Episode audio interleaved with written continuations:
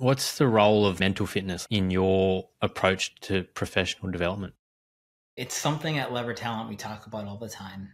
Resilience implies that you are malleable, bendable.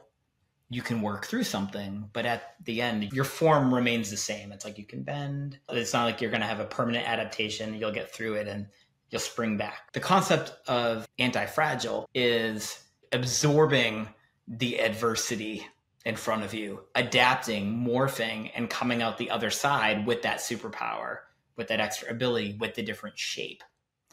And when I think about this concept of mental fitness, I try to subscribe to that, which is the more that I can take on that's challenging, take on that's frustrating, I'm stretching my brain, I'm learning more, and I'll be able to apply myself differently. The concept of anti fragility, I hadn't heard that before. I really like it. Resilience has always struck me as how much can I tolerate? Like, what can I survive? But th- that concept of anti fragility does go that step further, doesn't it? You know, whatever doesn't kill me makes me stronger. It actually makes me better next time around. I think what's interesting about it is you don't necessarily know that you have adapted, that you've built a superpower until you reflect. Like I'm someone who does a lot of self reflection. I'm always kind of over analyzing how I show up at work and, and all different parts of my life. And so I do do a lot of that reflection. And, I, and a lot of moments recently have I've looked back and I've thought, wow, I, I did that, you know, and I remember 10 years ago I tried to do that and I couldn't that idea of anti fragility sums that up really nicely for me. That's a great one.